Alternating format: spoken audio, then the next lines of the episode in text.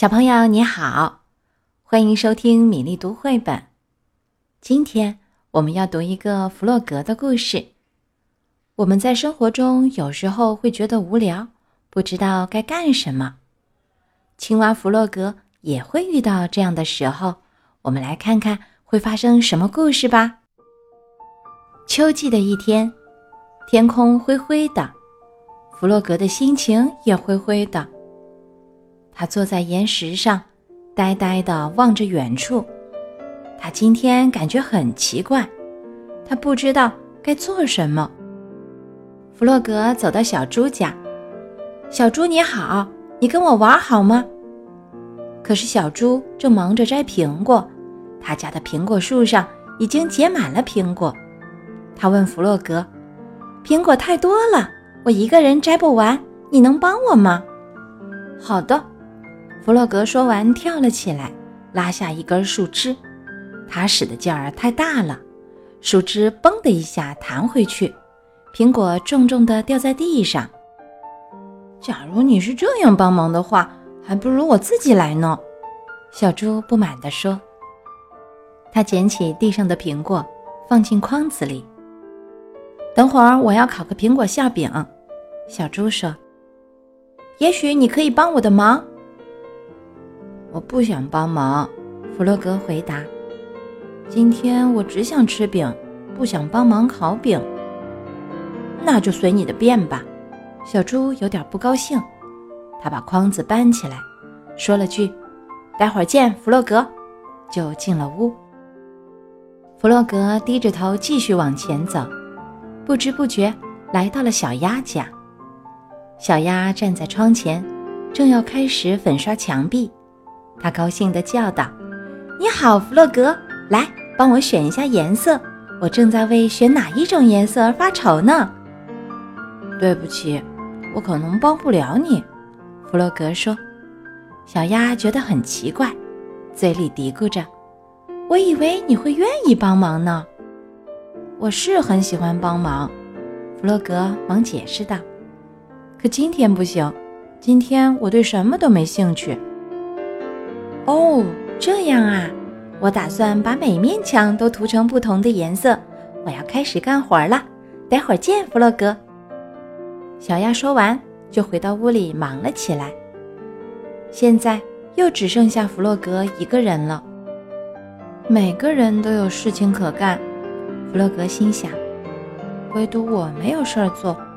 我这是怎么了？老鼠看到了垂头丧气的弗洛格。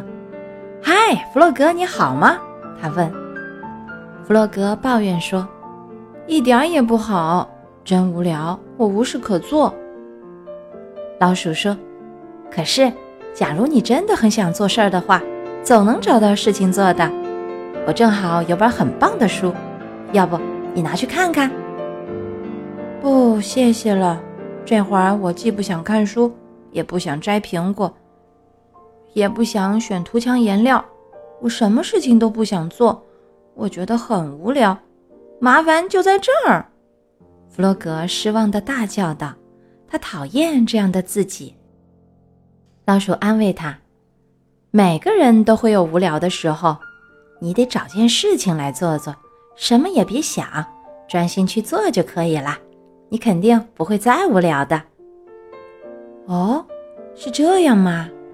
弗洛格沉思起来，找件事情做做，听起来很不错哦。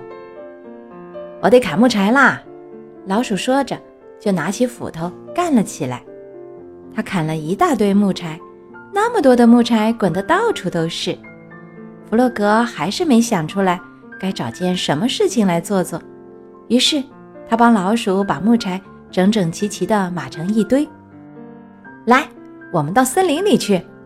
老鼠背上背包，对弗洛格说：“森林里的味道真好闻。”弗洛格使劲地嗅了嗅，像是蘑菇的味道。老鼠在前面走着，走着走着，感觉好像有什么不对劲儿。他转过身，咦，弗洛格不见了，他上哪儿去了？老鼠着急地大喊道：“弗洛格，你在哪儿？”我在这儿，这有好多蘑菇！从森林另一边传来弗洛格的声音。老鼠跑过去一看，只见弗洛格怀里堆满了蘑菇。我们可以摘了拿来做汤。弗洛格兴奋地说：“你眼睛可真尖呀！”老鼠一边说，一边打开他的背包，把蘑菇放进我的包里来吧。我们回家啦，我也饿了。老鼠把火升起来了，弗洛格搅拌着锅里的汤，香气直往他脸上冲。嗯，我不觉得无聊啦，弗洛格自言自语地说。现在我的肚子也饿了。小鸭和小猪朝森林里走来。我刚才对弗洛格不太友好，小猪说。我的态度也不太好，小鸭也有点后悔。我一心想着快点开始粉刷墙壁，于是就这么让他在门外站着。没过多久，他们在老鼠的帐篷外看到了弗洛格。弗洛格，你好，我们可找到你了，我们都开始担心你了呢。小猪说：“我给你带了个礼物，也许你收到礼物，心里会觉得好受一点。”弗洛格解释道：“刚才我是无聊了，现在好了，我不觉得无聊了。看我炖的汤，嗯，好香啊。”小猪说。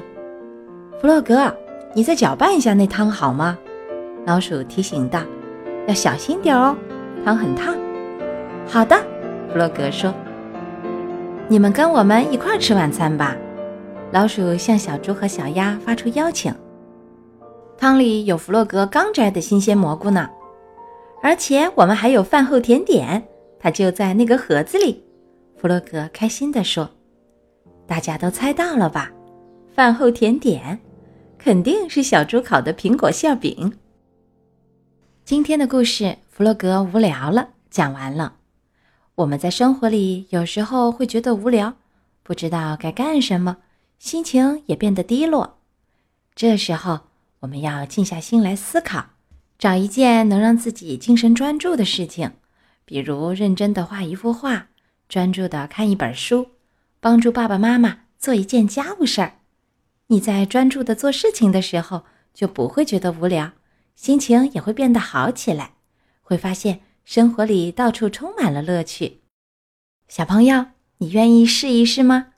当你觉得无聊的时候，试着去专注的做一件事，可以是自己独立的去做，也可以在爸爸妈妈的帮助下完成。做完以后，看看自己的心情是否已经变好了。如果你尝试过了，可以发消息告诉米粒你的感受和想法吗？今天的故事就到这里，我们明天弗洛格的故事再会。